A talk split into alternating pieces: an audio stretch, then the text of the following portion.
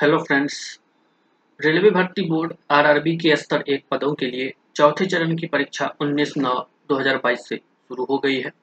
बारह क्षेत्रीय रेलवे को शामिल करते हुए सीबीटी के तीन चरण पहले ही पूरे किए जा चुके हैं। इस भर्ती प्रक्रिया में स्तर एक की एक लाख तीन हज़ार सात सौ उनहत्तर रिक्तियों के लिए एक सौ ग्यारह लाख संतावन हज़ार नौ सौ छियासी उम्मीदवारों ने आवेदन किए हैं। कंप्यूटर आधारित टेस्ट पाँच चरणों में आयोजित किया जाना है।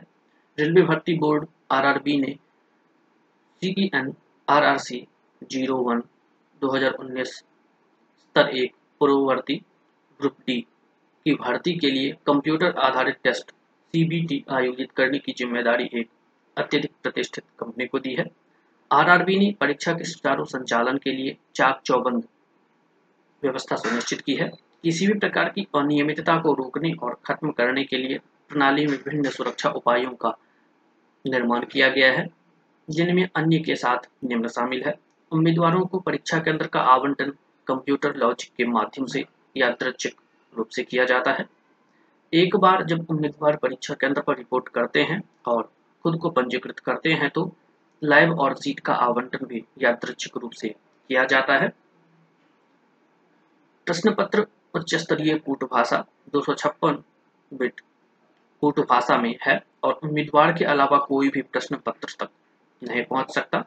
और वह भी तब जब उम्मीदवार परीक्षा शुरू होने के बाद कंप्यूटर में दूसरा और अंतिम लॉगिन करता है और इस अवस्था में प्रश्न पत्र की कूट भाषा को अंतिम बार समाप्त करके सामान्य भाषा में लाया जाता है।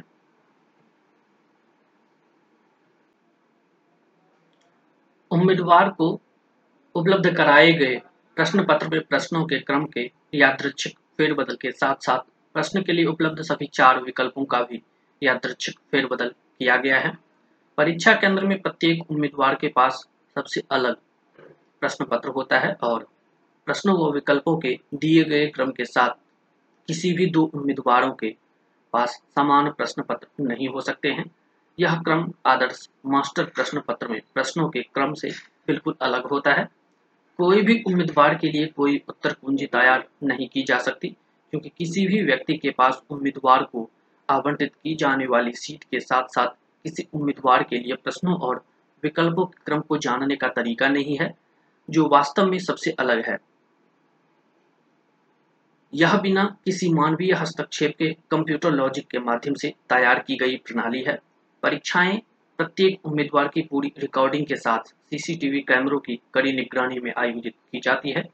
परीक्षा के सुचारू संचालन को सुनिश्चित करने के लिए उम्मीदवारों के साथ साथ परीक्षा संचालन एजेंसी के कर्मचारियों की गतिविधियों की निगरानी के लिए रेलवे प्रत्येक केंद्र पर अपने स्वयं के कर्मचारियों को भी तैनात करता है।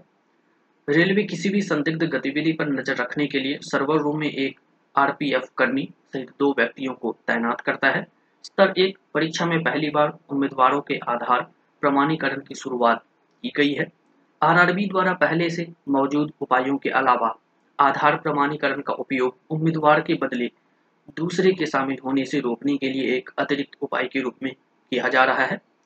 पहले से मौजूद उपायों में शामिल है। भर्ती प्रक्रिया के प्रत्येक चरण से लेकर नियुक्ति चरण तक बायोमेट्रिक का संग्रहण, संग्रह करना और इनका सत्यापन करना।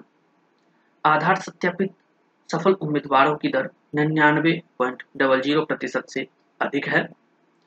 रेलवे कर्मचारियों के साथ साथ ईसीए द्वारा परीक्षा के पूर्व दौरान बाद में कड़ी सतर्कता बरती जा रही है। परिणाम स्वरूप कदाचार, अनुचित साधनों में संलिप्त कई उम्मीदवार नियमित रूप से पकड़े जा रहे हैं।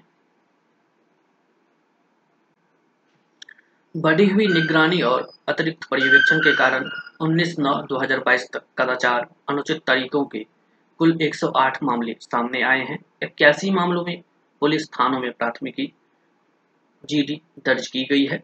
तीन मामलों में एफआईआर दर्ज करने की प्रक्रिया चल रही है। उम्मीदवारों के प्रश्न पत्रों और उनके उत्तरों के साथ उनमें उल्लिखित विकल्पों की तुलना करके नकल करने के मामलों की गहन जाँच की जाती है। नकल के कुल 19 मामले सामने आए हैं। विस्तृत विश्लेषण के बाद यह पाया गया है कि 18 मामलों में उम्मीदवारों की उत्तर कुंजी का मिलान नहीं हो रहा है। एक मामला विश्लेषण के चरण में है। उम्मीदवारों के साथ किसी भी तरह के गठजोड़ होने से बचने के निवारक उपाय के रूप में ईसीए पर्यवेक्षकों का भी नियमित रूप से फेरबदल किया जा रहा है। ऊपर बताए गए सभी कदम यह सुनिश्चित करते हैं कि किसी के लिए भी रेलवे में संदिग्ध तरीकों से उम्मीदवार का चयन कराना असंभव है।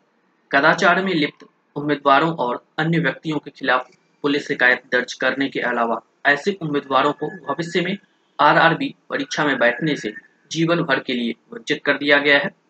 उम्मीदवारों को सलाह दी जाती है कि वे किसी भी अनैतिक तत्व द्वारा किए गए किसी भी झूठे दावे के झांसे में न आए और अपने कैरियर की संभावनाओं को नुकसान नहीं पहुंचाएँ।